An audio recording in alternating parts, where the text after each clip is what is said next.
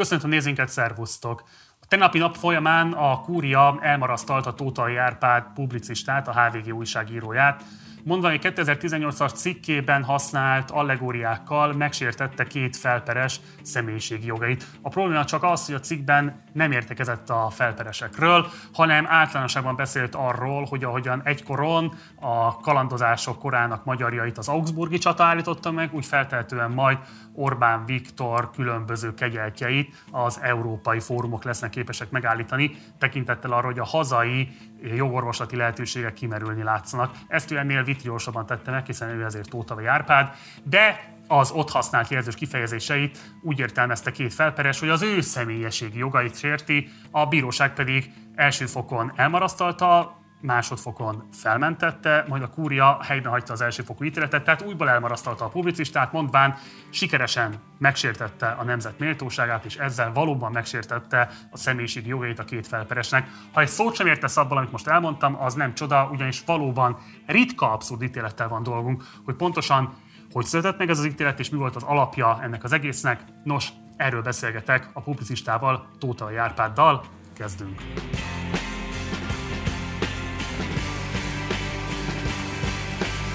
És akkor köszöntöm a műsorban Tótavi Árpádot, újságírót, publicistát. Szervusz! Sziasztok, jó napot kívánok! Még mielőtt majd a kommentelők neki kezdenek arra, hogy milyen hülyeség, hogy közben képen látunk, és a telefonon van a fejed, hát majd megpróbáljuk röviden elmagyarázni, hogy itt a technikai ördöge miatt alakult ki az a helyzet, hogy a hangodat a telefonon kapjuk meg, a képedet pedig a Skype-on keresztül, de hát ezek a Covid időnek a szépségei. Árpád, nagyon értelmezhetetlen az az ítélet, ami tegnap született veled szemben. Ugye egy 2018-as publicisztikát ítélt el most a kúria, vagy pontosabban egy abban használt kifejezés együttest ítélt meg, meg úgy, hogy a személyiségi jogokat sértene, ami teljességgel értelmezhetetlen, de próbálj meg mégis értelmezni valamilyen módon a nézőink számára. Röviden kérlek foglald össze, hogy pontosan mit írtál ebben a publicisztikában, és mi volt az a kettő darab kifejezés, ami ennek a pernek végül is a tárgyául szolgált. Maga a publicisztika az, az egész konkrétan a, a Tibor ügyjel kapcsolatos, vagy az Elios ügyjel 2018 novemberében, amikor a rendőrség bejelentette, hogy nincs itt semmiféle bűncselekmény, ugye ekkorra már az egész világ Tiborcra mutogat, mint szervezett bűnözőre. És hát ez nagyjából ugye egyértelmű. A rendőrség, a mi hatóságaink szerint meg nincsen semmi. És akkor ebből született egy publicisztika, ami arról szól, hogy hogy hát persze nem fogja az Orbán lecsukatni a, a saját családját, meg barátait, ezért is bontotta le a jogállamot, majd erre még visszatérünk. És uh, itt kezdődik el egy, uh, egy allegória arról, hogy uh, Árpád fejedelem uh, sem büntette meg a kaland, kalandozó magyarokat, amikor feldúlták egész Európát, hanem kitüntette őket, uh, és, és hogy most is körülbelül erre számíthatunk. És ebben, a, ebben az allegóriában, ugye én felhasználtam az akkori 2018-at írunk, tehát a, a kormány kommunikáció ekkor semmi másról nem szól, mint a migránsokról. Azért azóta sem differenciálódott túlzottan, tehát véletlenül őket ezzel a váddal. Ez, ez így van, de akkor aztán tényleg faltól falig. És, és akkor itt szó van ezekről a büdös magyar migránsokról, akik feldúlják Európát, meg a magyar banditákról. Na ez a két kifejezés a kúria szerint sérti közösséghez fűződő személyiségi jogot. Ez ugye már a harmadik forduló, és ebből született az ítélet. Itt ugye... ami, ami egy nagyon érdekes szöveg egyébként. Mindjárt térjünk ki rá is, csak akkor pontosan tisztázzuk azt, hogy kikintották a pert, mert itt, itt kettő felperesről lehet tudni, akiket Gaudi Nagy Tamás képviselt, és akik az úgynevezett kollektív személyiségi perlés intézményével élve indították ezt a pert ellened. Kérlek, magyarázd meg nekem, hogyha képes vagy rá, hogy hogyan lehetséges az, hogy két ma élő ö, magyar ember személyiségi jogaiban sértve érzi magát amiatt, mert te az Árpád kori ö, magyarok, vagy hát pontosabban elődök dúlásai kapcsán használtál különböző jelzős kifejezéseket. Tehát hogyan lehetséges több mint ezer év távlatából valakinek személyiségjogban sértve éreznie magát egy kifejezés kapcsán? Hát hála Istennek ezt nem nekem kell megmagyarázni. Szóval a kúria erre jutott, egyébként két magánszemélyről van szó, nem, nem politikusok vagy közeleti szereplők. akik úgy gondolták, hát a rossz indulatú értelmezés szerint, hogy ezen lehet nyerészkedni egy kicsit, a jó indulat szerint meg hát valahogy tényleg is lett az ő nemzettudatútól. Azt lehet tudni, hogy ők nyár közeli személyek egyébként? Én erről nem tudok, a, nekem a nevük nem ismerős, és annyit nem is foglalkoztam vele. Szóval azt azért érdemes tudni, hogy nem volt tárgyalás, tehát a kúria küldött egy üzenetet, hogy ők ezt megoldják maguk zárt körben, pedig marha kíváncsi lettem volna a vitára, meg ha oda mehettünk volna, akkor ugye nyilván felpakolok a mögöttem látható uh, urak munkásságából is, mert hogy én elég jó társaságba kerültem ezzel. Most itt nyitnék egy lábjegyzetet a retardáltaknak, tehát nem saját magamat hasonlítom itt uh, óramutató szerint Adi Endréhez, Babics Mihályhoz, Radnótihoz, Eszterházi, Babicsi, tehát ezek az emberek mind nemzetgyalázás és vallásgyalázás vágyával álltak bíróság előtt, mondjuk speciál azt hiszem József Attilánál a kúria pont, hogy megsemmisítette ezt az ítéletet, de hogy ez van, tehát ilyen emberek rakják össze azt a magyar nemzeti kultúrát, amire egyébként büszkék vagyunk, és ami a magyarságunknak a gerincét adja, az csupa nemzetgyalázásból, meg vallásgyalázásból van. Igen, ezt akartam is mondani, hogy egy kicsit viccesebb kedvünkben vagyunk, akkor valójában egy hatalmas kitüntetést kaptál a tegnapi nap folyamán. Nemzetgyalázásra nagyon keveseket állított a bíróság elé, és pontosabban még kevesebbeket ítéltek el. Ugye az elsőfokú bíróság azt titeket sem ítélt el, a másodfokú bíróság, bocsánat, az elsőfokú volt az, ami elítélt titeket, a másodfokú bíróság volt az, ami felmentett benneteket, és a kúria hagyta most helyben az elsőfokú ítéletet. Picit még azért ugozzunk ezen, mert tényleg egyébként alapvetően nem vicces, és éppen eléggé szomorú ez a helyzet. Én továbbra sem értem azt, hogy olyan lehetséges az, hogyha valaki azt érzékeli, hogy a magyar nemzetet sérelem érte, akkor ő a személyében magára vonatkoztatva egy pertárgyává tudja tenni, és a bíróság ezt nem, hogy elutasítja, és azt mondja, hogy nem is veszi tárgyalásra, hanem konkrétan befogadja, tárgyal róla, és aztán elmarasztaló ítéletet hoz. Tehát ezen az alapon azért itt most nagyon széles köre nyílik meg annak, hogy ki milyen sérelmek alapján próbál majd személyiségi jogi követelésekkel előállni. Hogyan értelmezte ezt a te jogi képviselőd? Hát mi nem tartottuk ezt egy releváns, vagy tehát nyilván mi a, véd, a, na, szóval a feljelentett oldaláról mi ezt sehogy sem értelmeztük, mert ez értelmezhetetlen. Én azon gondolkodom, hogy ne jelentsem -e föl saját magamat, mert hogy hát én is magyar vagyok, tehát ezt szerint megsértettem magamat, és így létrehozhatnék egy ilyen jogi örökmozgót. Ha, hát ha valamit vissza tudnának csorgatni az illetékbélyekből, akkor még nyernék is rajta. Szóval persze, hát hülyeség az egész, de maga az ítélet szövege is, hát szóval ez elégtelen, na, sajnálom kedves Árpád Zsuzsanna, és nem tudom, hogy hívták a harmadik bírót, de ez, ez nagyon szomorú teljesítmény szövegértésileg. Ugye a jogi képviselőt Nehéz Pozsony Kata, ő maga szintén egy elég hosszú cikkben a HVG-n tisztázta azt, hogy mi a jogi álláspontotok ebben a kérdésben. Én azt szeretném kérdezni, hogy most pontosan ennek mi lesz a következménye? Tehát a kúria hozott most egy ilyen döntést, ennek nyilván lesz egy precedens értéke, tehát innentől kezdve jó ég tudja majd, hogy ki mindenki indíthat majd személyiségjogi pereket azért, mert valamilyen jelző szerkezetet a személyre vonatkoztatva úgy él meg, hogy a sérelmes a számára. Ti hogyan értékelitek ezt? Tényleg megnyílik -e ezzel most a, a poklok kapuja olyan értelemben, hogy számíthatunk arra, hogy innentől kezdve boldog-boldogtalan perelhet azért, mert úgy érzi majd, hogy a safe space-ében egy publicista, egy közéleti személyiség, egy politikus, vagy bárki más megsértette őt áttételesen is, de megsértette őt. Az az igazság, hogy mi most itt megpróbálhatunk spekulálni a józan paraszti észsel, meg, meg ilyen képességeinkkel, de ha megnézi az ember az ítéletet, akkor abból arra jut, hogy semmi keresni valója sem a józan észnek, sem a magyar nyelvnek, meg, meg ilyen szövegelemzésnek ebben, tehát ebből nem, mi nem fogjuk kisakkozni, hogy mi lesz ennek a jogi következményei. Persze, a logika az azt mondja, hogy hát nem csak, hogy 9 millió magyar indíthat pert ennek kapcsán, hanem ami igazán durva, és ami szerintem ebben a legizgalmasabb, hogy megállapítja a kúria azt, hogy a migráns kifejezés az egy pejoratív szó, tehát ez benne van az ítéletben. Ami, ami azért brutális, mert akkor olyan 1 millió, 1 milliárd 300 millió arab indíthat mert a magyar állam ellen, amelyik ismétlen faltól falig kitapétázta az országot ezzel, és hát ennél jóval brutálisabb. Mondjuk erre csak bátorítani tudunk mindenkit, tehát a migráns szó használata miatt végre jó lenne, hogy a magyar államot is esetleg elmarasztanák, és nem csak a HVG publicistáját. Hát ez eddig nem történt meg, de én bízom a kúria bátorságában. De itt ezt is segíts értelmezni, tehát hogy van egy kormányzat, ami állami intézményeken, szerveken keresztül folytatólagosan éveken keresztül folytat egy kampányt, ami miatt valóban a migráns szó pejoratív értelmet nyer, miközben nyilvánvalóan ez egy leíró kifejezés, semmifajta értéktartalommal önmagában nem rendelkezik. Az értéktartalmat azt a kormányzati, szisztematikus propaganda helyezte bele, és akkor te ezt a szót használva most konkrétan eljárás alá került, és őt el is marasztaltak. Hol ebben a logika?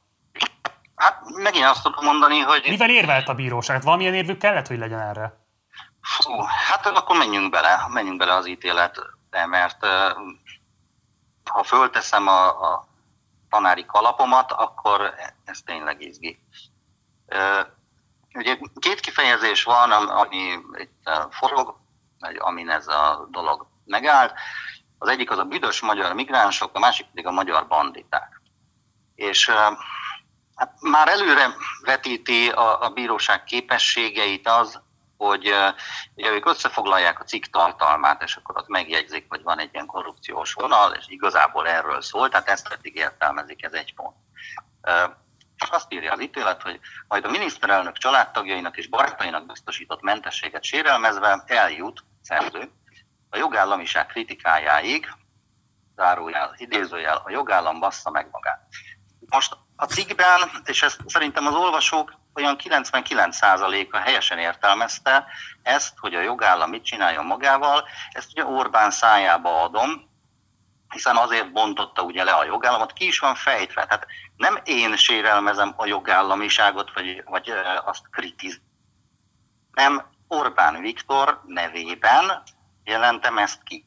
Tehát itt, itt sok pontot veszít a, a csipet csapat, úgyhogy innen már nehéz ezt fölhozni, és akkor utána jön a, a, jönnek a konkrét tényállások.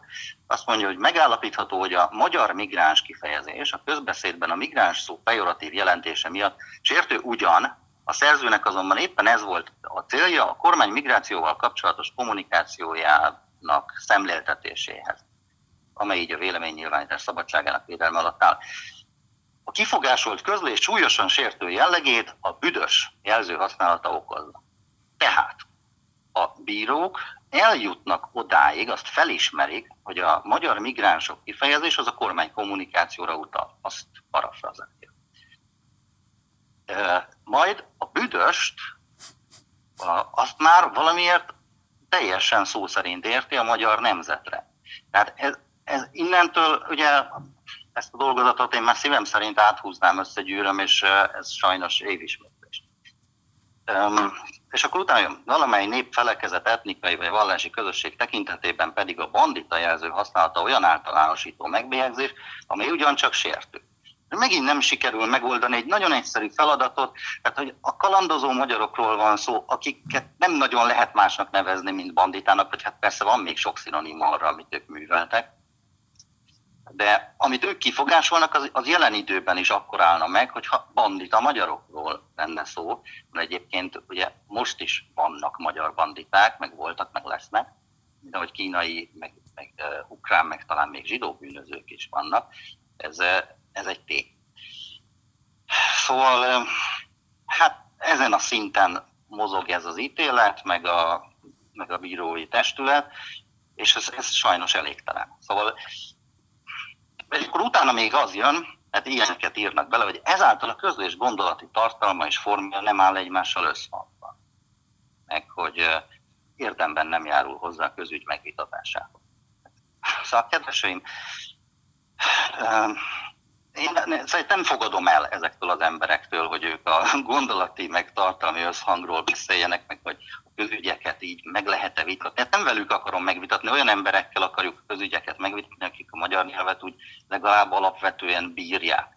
Tudják értelmezni egy összetett mondatnak a jelentését, egy allegóriát, egy, egy vendégszöveget, iróniát, ilyesmit. Szóval így nagyon nehéz. Én nem akarok egyébként nagyon sommásan ítélkezni, mert ez amúgy is egy rákfenéje ennek az országnak, szóval attól, hogy valaki nem tud magyarul, jól. Hogy, hogy nem képes egy receptnél bonyolultabb szöveget felfogni.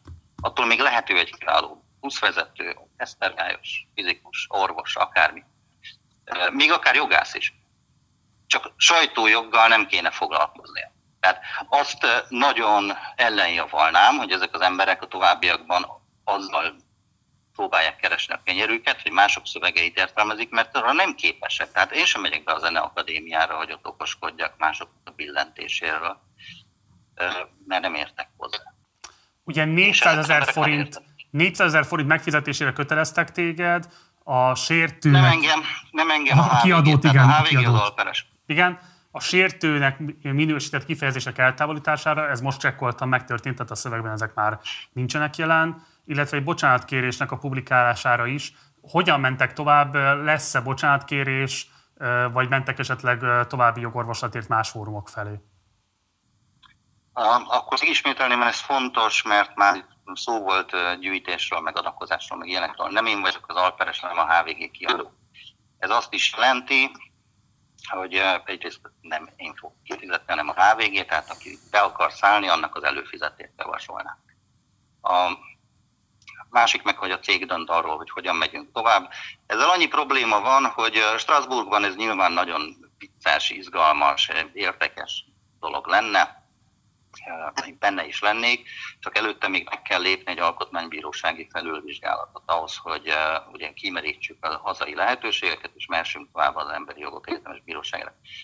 Um, Na most a sokáig fog tartani, tehát az alkotmánybíróság malmai azok még ennél is lassabban őrölnek. Én bízom benne, hogy a szövegértésben viszont tehát ott azért többen vannak, hát ha van telefonszámuk, fölhívnak valakit, aki tud magyarul, meg ilyenek, de, de akkor is nagyon elhúzódna, tehát nem biztos, miatt nem biztos, hogy érdemes. Mindenesetre az ítélet kapcsán bizonyosságot nyert a kormányzati állítás, hogy Magyarországon tényleg PC diktatúra van, csak nem olyan előjelű, mint amit ők kommunikálnak erről, hanem pont azzal ellentétes. Ugye ez a klasszikus cancel culture magyarországi megfelelője, eltörlési kultúra, nem tudom, hogy, hogy mi ennek a magyar fordítása, de a lényeg az, hogy amikor valaki személyében sértve érzi magát valami teljesen pinf és nyilvánvalóan jelentéktelen ügy kapcsán, ami ráadásul hát ugye a konkrét cikket, aki elolvassa, láthatja, hogy az bárki saját magára vonatkoztatva, mondjuk Tibor István vagy éppen Ormán Ráhelen kívül, ha képes, hát tényleg gratulálunk hozzá, de valószínűleg annak nem a bírósághoz kéne fordulni a jogorvoslatért, hanem más szakemberek irányába személyiségfejlesztésért. Árpád, szolidaritunk veled, sajnáljuk ezt a helyzetet, Köszönöm. és reméljük, hogy ez csak egy egyszeri anomália volt, bár annak is épp eléggé durva, annak is épp eléggé elviselhetetlen, de reméljük, hogy ez tényleg nem egy olyan precedens, amiből később mostantól kezdődően gyakorlat nem esedik, és korlátozza a sajtó szabadságát, a véleménynyilvánítás szabadságát Magyarországon, mert az már így is épp eléggé korlátozva van. Tótai Árpád, köszönöm szépen, hogy itt voltál velünk, köszönöm szépen, hogy rendelkezésünkre álltál. Köszönöm szépen. Szárusz minden jót! Sziasztok! Ez volt már a Partizán, mindenképpen iratkozz a csatornára, ha még nem tetted volna meg. Ha pedig van bármilyen kérdésed, észrevételed az elhangzottakkal kapcsolatban, akkor várunk a komment szekcióban. Ha lehetőséged áll, akkor kérlek, hogy szállj be a finanszírozásunkba a Patreon oldalunkon keresztül, ennek a linkjét szintén megtalálod a leírásban. Van egy Facebook oldalunk, illetve egy Facebook csoportunk, és utóbbinak Partizán társalgó a címe, oda is várunk, és akkor tudunk vitatkozni az éppen aktuális témákról. Az Instagramon Partizán Politika címen találtok meg bennünket, ha pedig hallgatni szeretnétek a Partizánt, nem pedig nézni, akkor ezt megteltitek az összes fontosabb podcast platformon elérhető a Partizán. És akkor most hívom fel a figyelmeteket, hogy holnap este 6 órakor érkezik a Partizán dokumentum filmje, Hülye fiatalság, ez a címe Hatala Noémi dokumentumfilmjének, amelyben az SFE elfoglalásának egy történetét mutatja be. Eddig korábban a magyar nyilvánosságban soha nem látott felvételeken keresztül mutatja be azt, hogy hogyan készítették elő az SFE elfoglalását. Mindenképpen érdekes megnézni, és mindenképpen érdemes megnézni. Holnap este 6 órától, tehát pénteken este 6 órától a Partizán YouTube csatornáján. Munkatársai nevében köszönöm szépen a figyelmeteket, hamarosan találkozunk, addig is, ciao.